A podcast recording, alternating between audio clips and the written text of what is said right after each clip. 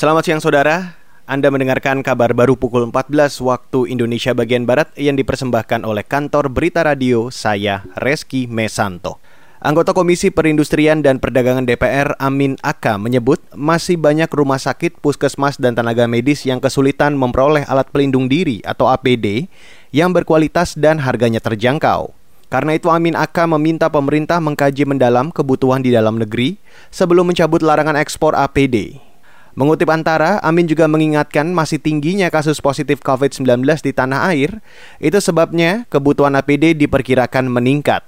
Sebelumnya, Kementerian Perdagangan telah membuka kembali ekspor APD buatan dalam negeri. Pembukaan dilakukan dengan merevisi aturan larangan dan pembatasan ekspor. Pembukaan dilakukan untuk menggerakkan kembali perekonomian nasional. Kita beralih ke informasi selanjutnya, ratusan calon penumpang kereta api daerah operasional 9 Jember, Jawa Timur dilarang naik kereta lantaran tidak membawa dokumen kesehatan. Menurut juru bicara PT KAI Daop 9 Jember, Mahendro Trang Bawono, jumlah itu akumulasi dari total calon penumpang yang ditolak selama sepekan semenjak pengoperasian kembali kereta api pasca dihentikan tiga bulan. Ia menegaskan calon penumpang wajib membawa surat uji PCR atau rapid test jika ingin menggunakan moda kereta api.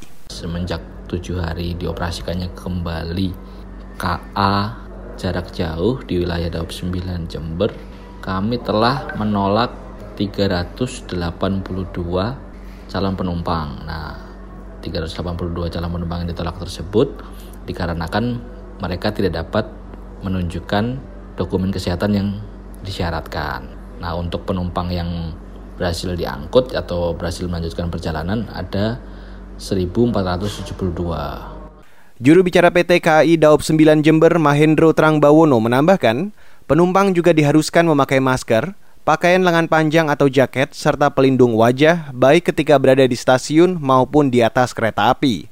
Mahendro juga mengimbau calon penumpang datang paling lambat 30 menit sebelum jadwal keberangkatan karena ada pemeriksaan kelengkapan dokumen. Sosialisasi akan kembali dilakukan agar calon penumpang semakin paham.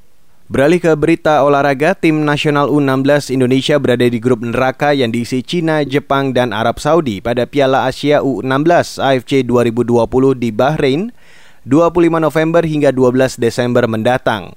Alasannya, Cina dan Arab Saudi sudah lebih dari satu kali menjadi tim terbaik di Piala Asia U16. Sedangkan Jepang meraih tiga kali gelar Piala Asia U16.